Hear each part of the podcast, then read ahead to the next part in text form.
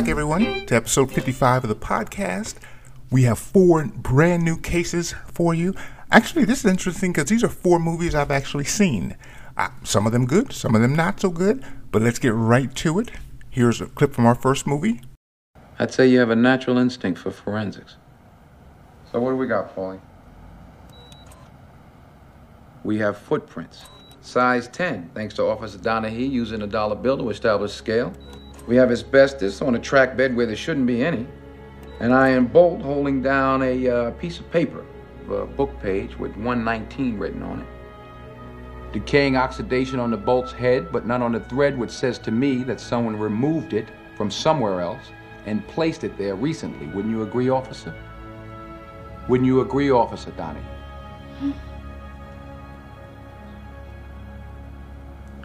Paulie, I'm convinced that this crime scene was staged. Perp's trying to tell us something. The fuck you said? Book page 119, 11-9, that's today's date. Newspaper, 4 p.m. What time you got? Twelve fifteen. She's alive, Paulie. And he's gonna kill her at four. P.m. That was a clip from Bone Collector, starring Denzel Washington and Angelina Jolie, and it's a nominee for the worst love scene. Now, here we have an Arizona lawyer who collected too many bones and earned a reprimand for trying to share them with others. Well, at least bones in the emoji form, and, and yeah, I'll have to explain. This lawyer is hired by a maintenance company to represent the company. Uh, the lawyer is originally hired by the founder of the company, but his primary contact in the company is this man's 26 year old daughter, who served as VP in her daddy's company. Now, a few months into the representation, the lawyer's texts to this young woman start to get a little weird. Uh, it started with, uh, Got any pics? Hmm. You should send me something, unless you're a wuss, law. Sorry, are you a vegan or a meat eater? Hmm. The lawyer then sends emojis of a baguette and a bone to this young woman, which is why we use the, the bone collector here. Now, I'm not going to tell you, but you can ask your teenagers uh, what these emojis mean, although I think you can pretty much guess, particularly the bone part. Now, of course, the young woman does not respond to this. Now, you think that would be a hint, right? Nope, not for clueless Carl here. About two weeks later, he sends her a photo of a banana and writes, uh, How's that? Do you like my banana? Now, uh, maybe out of pity, maybe out of confusion, whatever, the uh, young woman responds back, Law, that's funny. And then the lawyer decides, Okay, I got it now. He says, You like the real deal? Are you willing to trade pictures with me? Now, she sends no response back. Now, I don't know about you, but I, I you should know that no response uh, basically means I'm not interested. See, if someone wants to give you something that you really want, uh, you respond. Um, if they don't respond, it's probably because they're not interested. This lawyer hasn't learned that. So two days later, he writes, uh, What's the best time to send you the pics? Now, as W.C. Fields once explained to everyone, if at first you don't succeed, try, try again, then quit. No use being a damn fool about it. Apparently, this person wasn't familiar with the great Fields. And so he continues now with his fourth try. The next day, he writes, uh, When do you want the hammer? At that point, the young woman said, I got to respond this fool. He's getting out of control. And she writes, What? The lawyer responds, When do you want me to send the hammer pick, law? And the young woman has an interesting response here. She ignores that completely. And here's what she writes Hope you had a wonderful Thanksgiving. Is there any update on our case? At that point, clueless Carl finally gets the clue. And he writes back, "Oh yes, and and I'll take care of it as soon as I return. Uh, you too. Um, I, I, I'll be aggressive and focused. I'm sorry, I misunderstood. Oh, so so now you get it. But you got it too late for the young woman to run back and tell Daddy. And when Daddy finds out that his lawyer is trying to hit on his baby, uh, he's not happy because in the game of rock paper baby, uh, lawyer always loses the baby, and so he reports the lawyer to the bar. Now, at this point, I got to give Clueless Carl a, a little bit of a, a little bit of credit because he starts to get the hint. He gets a clue. First thing he does, all right, is he confesses, right, to his actions. He doesn't try to, you know, say it wasn't me. which is good, by the way, because they have receipts, right? He, he sent texts. You might as well send a notarized letter. Uh, secondly, he doesn't make excuses. He doesn't say, well, you know, she was asking. He says, you know what? I was wrong, wrong, wrong, wrong, wrong. Basically writes, I hereby acknowledge that I'm nasty and I need Jesus. And he does. But I'm, I'm obviously paraphrasing. But the point is, is that he does all of these things that are so good in a sense that it prevents him from getting the ultimate punishment. So he doesn't get suspended, he just gets a reprimand. And he gets 18 months, you know, in pervert probation. Right? So don't send any more bones or baguettes to anybody else for the next 18 months and you'll be all right. That said, he might not be all right if he runs into this client. I'm pretty sure that while the bar just gave this man a slap on the wrist, uh, the client wants to give him slaps in other places in addition to the fact that you know you hire a guy and he tries to sleep with your daughter, which I think is all against every bro code I, I can imagine. Uh, in addition to that, we're not talking about a impetuous 26 year old man going after a 26 year old woman. This lawyer is a lot older than 26. Uh, he's been a member of the bar for 27 years. Uh, he's at least 28, or, or more like 54. And uh, that's too old. it certainly isn't too old to be trying to send people baguettes and, and, and bone emojis. At that point, you need to be sending people, you know, Geritol and, you know, prune emojis. Or, and this should apply to every man of every age, um, maybe you should be not sending out um, any uh, bone emojis at all. I don't know what it is about us as men that makes us think that everybody wants to see it. I've talked to enough women. I can't speak for them, but I am in this case sue me for for, for mansplaining this, uh, or um, in this case, I guess bonesplaining this. But uh, nobody wants to see it. I don't know how to tell you this, but I've been married right to the same woman for over 30 years. And in that 30 year period of time, um, she hasn't ever texted me um, the text with, you know, what did they use? The uh, a baguette um, when she, t- she when she sends asks me to, to bring home a baguette, uh, she means real bread. Yeah. Um, maybe it's just me. Maybe I, I I would probably send it to her she asks. but but until that happens, I'm gonna assume that nobody wants to see it, and certainly um, they will ask you first. How about that? You don't have to even offer. Because uh, I know you'll send it, right? So, guys, let's just uh, try to keep this down to a minimum. And by minimum, I mean none that that'd be a good idea. Unless you like to drive Uber, and then you can, or DoorDash, you'd be able to deliver all the baguettes you want, the, the real kind. But if you like to be able to keep your law license, I'm gonna suggest you keep the emojis uh, in your pants. I hate the Moor, and it is thought abroad that twixt my sheets he's done my office. I know not if to be true, but I, for mere suspicion in that kind, will do as if for surety. He owes me well. The better shall my purpose work on him. Cassio's a proper man. Let me see now to get his place and to plume up my will in double knavery. That was a scene from the 1995 film adaptation of the classic Shakespearean play Othello, and it's our next nominee in the category of Worst Legal Strategy. Now, as you remember, Othello was the Moor of Venice, and during that era, Moor was a term used by Christian Europeans to describe Arabs, Muslims, North Africans, basically anyone who was too dark to be cast in an episode of Friends. Well, in recent years, along with the, the sexy, uh, Justin Timberlake apparently decided to bring this term back into common usage. Not that common, though, but there is a very teeny tiny collection of people in what is called the Moorish sovereign citizen movement. Only like seven people. But, but these seven claim that they aren't subject to the laws of this country because they are sovereign citizens of, I don't know, Mauritania, well, you know, the country that does not now or has never existed. Now, I want to be clear it's not just black folks getting their sovereignty on.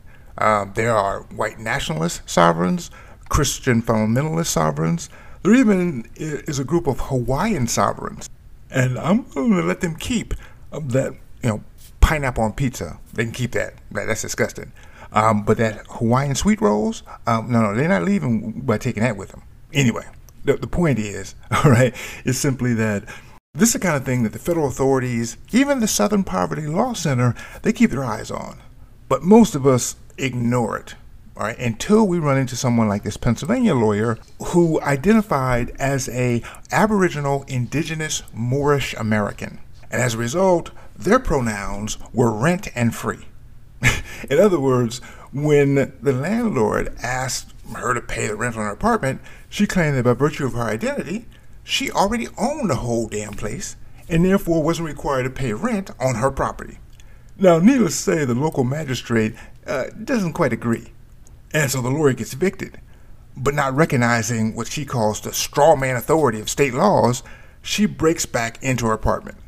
She gets arrested and charged with criminal trespass, and at her preliminary hearing, she's not being, let's say, cooperative. Uh, she's being the opposite of that. One, she refused to identify herself. Uh, she refused to stand uh, when the judge came into the courtroom and calls her case. She did at one point wave a Moorish flag, you know, the flag of the country that never actually existed. Now, despite not recognizing the sovereignty of the U.S. courts, she did file a lawsuit on behalf of herself and 51 other Moorish Americans, right, saying that none of them owe money for anything. So she recognized some sovereignty, uh, just not the kind that require her to pay her bills. In either, in both cases, the judges actually do recognize U.S. sovereignty, or in this case, Pennsylvania sovereignty, and the court throws out her other lawsuit, says it's frivolous. Now, when the Pennsylvania bar hears about this, and they hear about it from the judge, they say, well, we need to obviously step in, maybe teach this lawyer how the law works. And so they sent her a complaint saying, hey, you know, can you answer this? Explain what the heck you're thinking? And of course, she doesn't respond at first. But eventually she responds, and you know how she responds, right? That the Office of Disciplinary Counsel is not the boss of her and has no authority to be all up in her business like that. I'm paraphrasing what she wrote, but basically that's what she said. She, she also, and I will not paraphrase here, I'll give you the exact quote. She accused the Pennsylvania Supreme Court of discriminating against indigenous people and says by, I quote, engaging in fraud, corruption, bribery, racketeering, and rendering unjust judgment for the sake of profiteering, etc. She also alleged that her attorney in the eviction action had conspired and attempted to 1. commit murder, 2. commit fraud, 3. commit theft, 4. engage in bribery and extortion, and that the ODC, even filing this disciplinary complaint, they did so to advance, and I quote, their sodomizing, murderous agenda to continue raping, robbing, and stealing from the public, and particularly the indigenous people. Now, you're going to find this shocking, uh, but this did not turn out well for her at all. Uh, she was not only disbarred in Pennsylvania, but also in New York and most recently, New Jersey. And you have to try really, really hard to get New Jersey to throw you out of their bar. Um, but this was even more, get it? See, more than even they were willing to put up with. And here's what the New Jersey Supreme Court had to say. On this record, it is clear that respondent has not acted in conformity with the rule of law or standards of the profession for at least the past eight years, and has indicated that she will not in the future. She has abandoned her oath of office and has emphatically articulated her belief that she is not subject to the jurisdiction of disciplinary authorities. Therefore, we determine that respondent could never practice in conformity with the standards of this profession. We find that the reputation of the bar cannot tolerate individuals who abandon the very oaths that we take upon admission. And this is why Othello here is our odds on favorite to actually win this year's Worst Legal Strategy Award. Because the very worst single thing that any lawyer can do is say they're not subject to the law. See, see the word law is in the title. It's the first three letters there. And certainly no one sh- should have should tell those in authority, you're not the boss of me.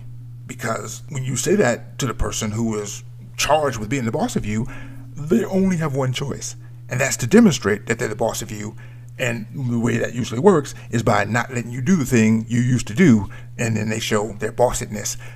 It's you're going to lose. The other point of order here is the lawyer's use of the strongest terms possible in making her case. And by the way, we see this a lot online. For instance, she used the term rape. That has a very specific legal meaning. It does not apply to every situation in which someone believes they've been taken advantage of in some way. Uh, therefore, it's not appropriate to file documents in a court of law saying that you were, say, raped at the gas pump by Exxon. Now, I admit I don't like the prices either, but it's not technically rape. Also, for the record, that I know there's a lot of you out there, social media mavens, uh, silence is not technically violence.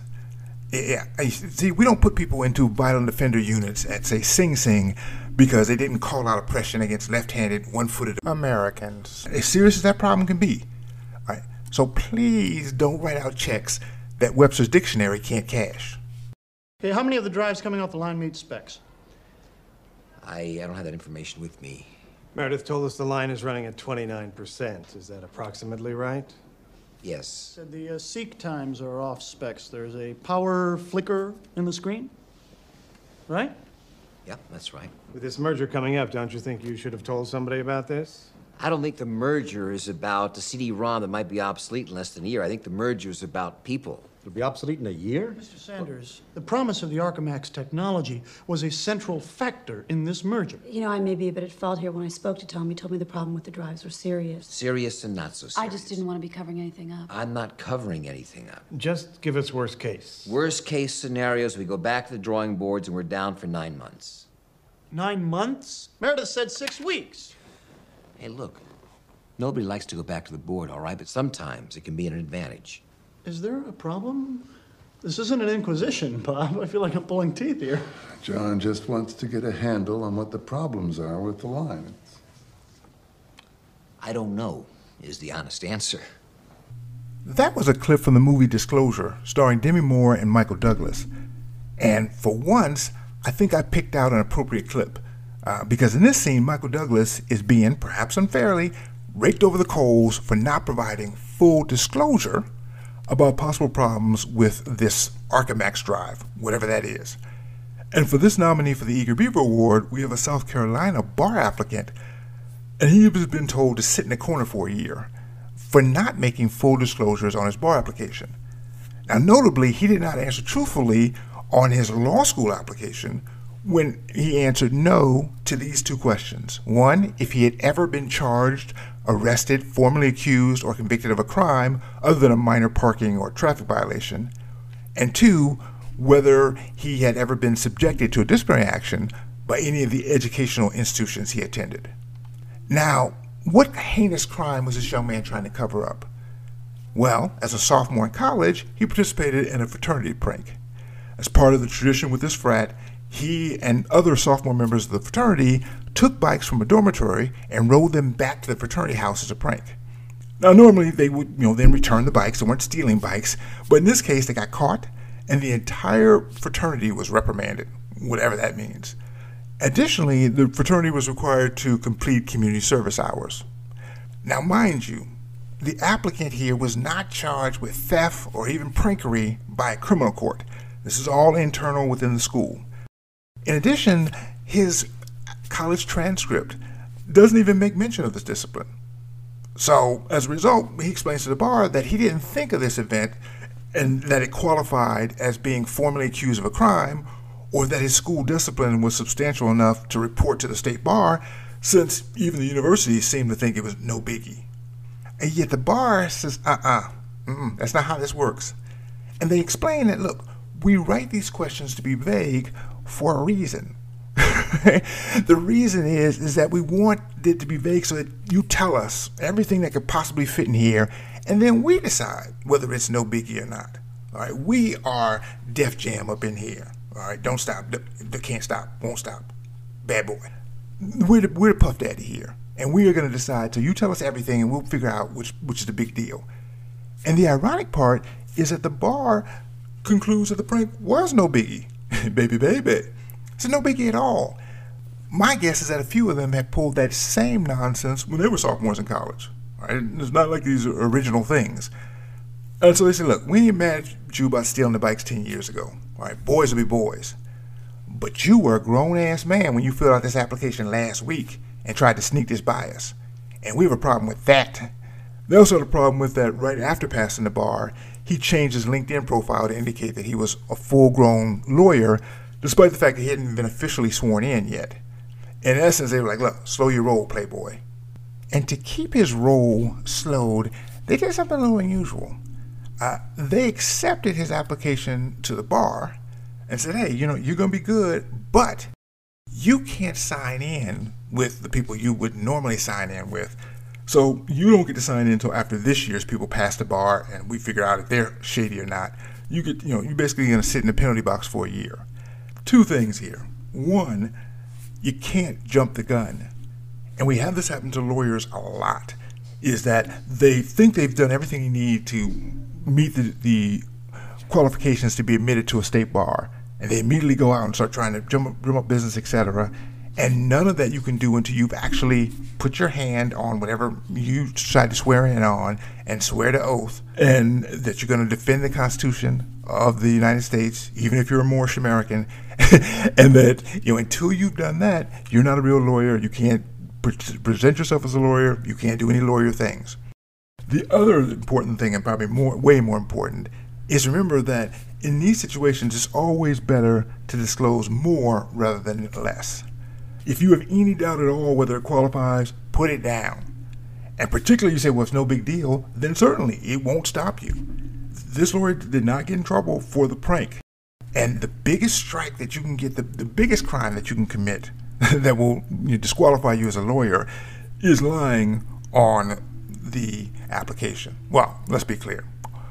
That's almost the biggest crime. All right. The biggest crime, of course, would be if you did something really bad. All right. OJ is not getting admitted to the California bar. Okay. I don't care how honest he is about it. We all know about it, but all right, there's, there's limits. But for the little stuff, disclose more rather than less. Dude, where's my car? Where's your car, dude? Dude, where's my car? Where's your car, dude? Dude, where's my car? Where's your car, dude? Did I drive last night? Ah, I think so. Really?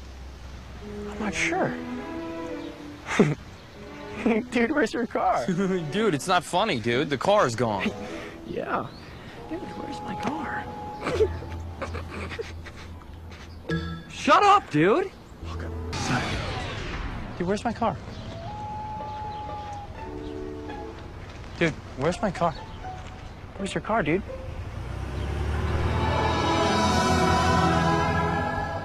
There's your car. Oh. that was a scene from the movie Dude, Where's My Car? and believe it or not, that's pretty much all the dialogue in the entire movie. But be that as it may, it's our next nominee for the Joan Rivers Award, which, as you know, we give to lawyers who can't seem to stop running their mouths. And here we have a DC lawyer, and it's a particularly appropriate candidate for the 21st century because she decided that she would run her mouth online. The attorney successfully represents a client who had been injured on a metro train. The train became disabled, it got stuck in a tunnel, the car starts filling with smoke. She and several other people are injured. The lawyer files a suit on her behalf, and shortly thereafter, the transit authority agrees to a settlement. And as part of the settlement, it agrees they're going to pay the plaintiff's counsel, this attorney, her fee of $5,000. They're going to pay it directly to her. It's not even going to come out of the portion that, you know, out of the client's settlement. The court approves this settlement in a sealed order. Now, three weeks later, the lawyer still hasn't received the $5,000. And so she decided to handle her business, Twitter style. Yep, she went on Twitter and posted excerpts from the court's sealed order, emails from the Metro's lawyer, as well as a picture, an article about his client's plight or subsequent death, and then the words, Where's my cash? And of course, she used a dollar sign in the S to show, you know, she meant business. And to make sure that she fanned all the smoke, the tweet tagged then President Trump, Melania, Senator Marsha Blackburn, as well as ABC, NBC, CBS, CNN, the Washington Post, the Huffington Post, the Postmaster General, a Post Cereal, a Grandmaster Flash, and Melle Mel. And I'm only kidding like about the last three or four of them. She tagged everybody. Now, later, this lawyer realized that she might have been a lot better off just calling the Metro lawyer and politely asking, uh, dude, where's my check? Uh, so she deletes the tweet. But by now, the damage has been done. She's already violated a court order by disclosing a sealed right judicial order. She also simply showed bad form. And I hate to be the old guy here, but this is another example of the negative influence of social media on so much of our behavior or the desire to make your case in the court of public opinion, despite the fact that this court doesn't have any jurisdiction over anything. After all, how does making your case to Twitter help you in any respect here? Even if Senator Blackburn gets your tweet, is she gonna give you the five thousand dollars? Seems to me that the person you need to be tweeting is that other lawyer. And we see this though all the time and, and, not just business disputes, any kind of disputes. People will take anything to Twitter and figure if they get enough likes and hearts and, and upvotes, that means that they've won the fight. And that really doesn't get you what you want.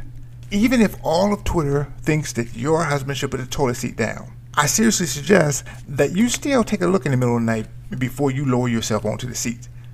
Because neither Donald nor Melania is going to come dry your wet butt when you sit in the bowl because your man doesn't have a Twitter account. and I'm I'm not being totally facetious here. We see this a lot. We're taking our cases to to the court of no opinion. I'm sorry, the court of many opinions, but no jurisdiction. The internet, social media. That's not the place you're going to get the relief you want. This relief you wanted here was real relief. It's a check. The person who had the check was the Metro. Now, maybe he could have tattled to the judge, right? Today, they are not meeting their obligation of the agreement. That might have helped. But certainly, Pootie Tang 488 is not going to ever be able to help you. Trust me on that one. That said, what will help is if I'm back next week and you're back here and we do another one all over again. We're going to keep it going. But thanks so much for the patrons. I really appreciate all your support and help. Those of you not patrons yet, you should think about it. Come on on, join join the team. Uh, that's a good use for social media. Anyway, we'll see you next time, everybody. Take care. And finally, if you're a lawyer and you need your CLE, don't hesitate to get it from Mesa CLE.